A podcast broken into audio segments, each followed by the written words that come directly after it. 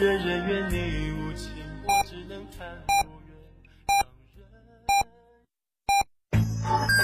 FM 九九八提醒您，现在是北京时间二十三点整。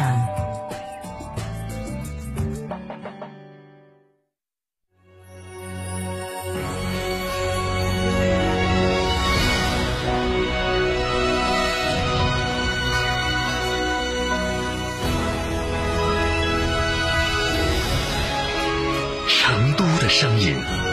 FM 九九点八，成都电台新闻广播。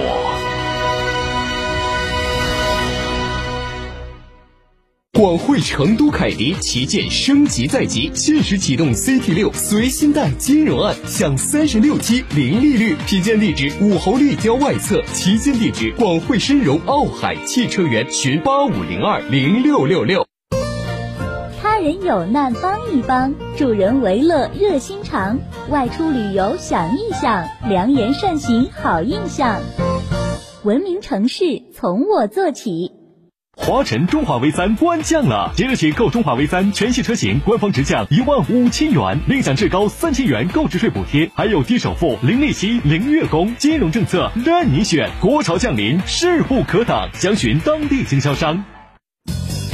驾车出行慢一慢，遵规行车最安全。行路过街看一看，不闯红灯莫乱穿。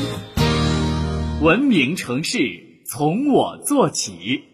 梅赛德斯奔驰 V 级豪华多功能车，头等舱级、行政级豪华座舱，辉映事业之大。现在更有重构置换及款待长享等多种金融方案可选。详情请洽授权经销商四川福敦零二八八四二幺六六五五八四二幺六六五五。想知道每月的爆款车型吗？想知道在哪家 4S 店能享受到上帝式的服务吗？想知道哪家 4S 店的销售顾问最专业，颜值水平最高吗？欢迎锁定每天下午十六点三十分《车天下》栏目，我们将为您推荐每月最畅销车型以及服务最好、颜值最高的 4S 店，敬请关注，深入车市。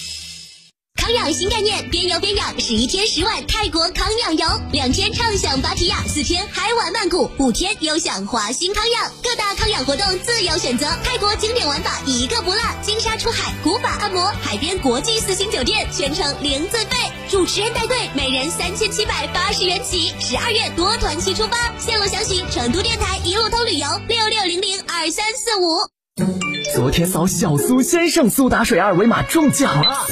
今天一扫又中了，明天我要接着扫，扫小苏先生苏打水瓶身二维码，天天抢红包。小苏先生零热量苏打水，小苏先生零热量苏打水。九九八快讯，这里是成都新闻广播 FM 九十九点八，我们来关注这一时段的九九八快讯。首先来看国内方面，在国务院新闻办公室日前举行的发布会上，中央农办农业农村部有关负责人介绍，乡村是否振兴要看乡风好不好。近年来，各地在革除农村陋习、树立文明新风方面取得了明显成效，但是天价彩礼、豪华丧葬等问题还普遍存在。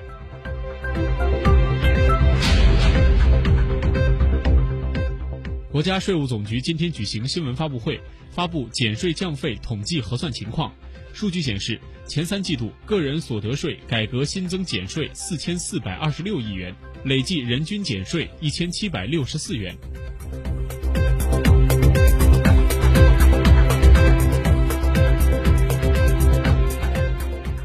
工信部、发改委、教育部、财政部等十三个部门日前联合印发《制造业设计能力提升专项行动计划（二零一九到二零二二年）》。行动计划明确，鼓励社会资本设立设计类产业基金，完善多元化投融资机制，引导天使投资人和创业投资基金支持制造业设计能力提升项目，为设计企业提供覆盖全生命周期的投融资服务。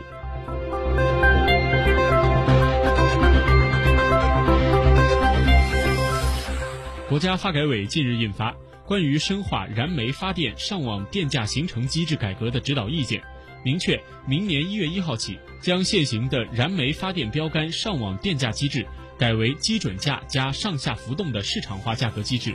基准价按当地现行的燃煤发电标杆上网电价确定，浮动范围为上浮不超过百分之十，下浮原则上不超过百分之十五。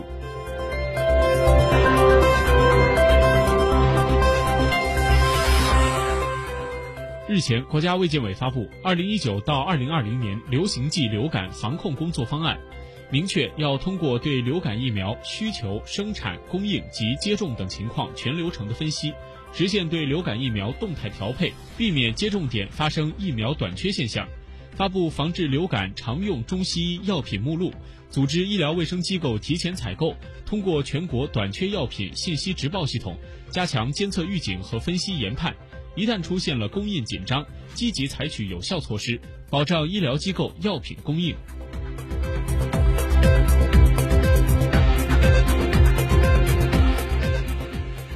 根据商务部监测，上周全国食用农产品市场价格比前一周上涨了百分之四点六，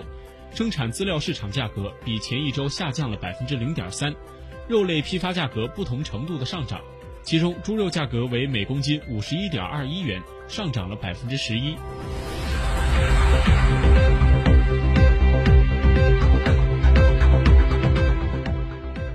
中小学生开学时为新发的教材全部包上买来的塑料书皮，今后不再是一件强制性或被鼓励的行为了。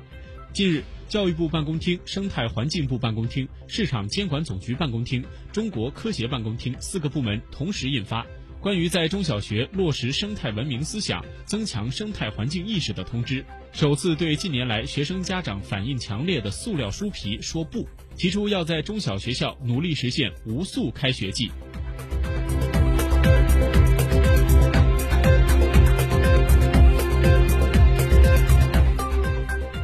近日，生态环境部发布了今年九月和一到九月全国空气质量数据显示。九月份，全国三百三十七个地级及以上城市平均的优良天数比例为百分之八十点五，同比下降十四点七个百分点。一到九月，全国三百三十七个地级及以上城市平均优良天数比例为百分之八十一点六，同比下降百分之二点四个百分点。生态环境部新闻发言人刘友兵表示，此次污染天数增加的主要原因是全国臭氧浓度同比上升，但以轻度污染为主。总体处于可防可控的状态。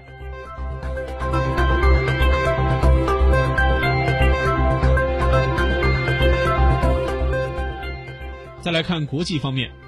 由美乌总统通话门引发的美国众议院弹劾总统调查本周进入了新阶段。当地时间二十九号，美国国会迎来了前来作证的首位白宫现任官员。面对这一新形势，当事人也就是美国总统特朗普又坐不住了。当天一早，他就连发了多条推特，大肆抱怨为什么有那么多人偷听自己说话。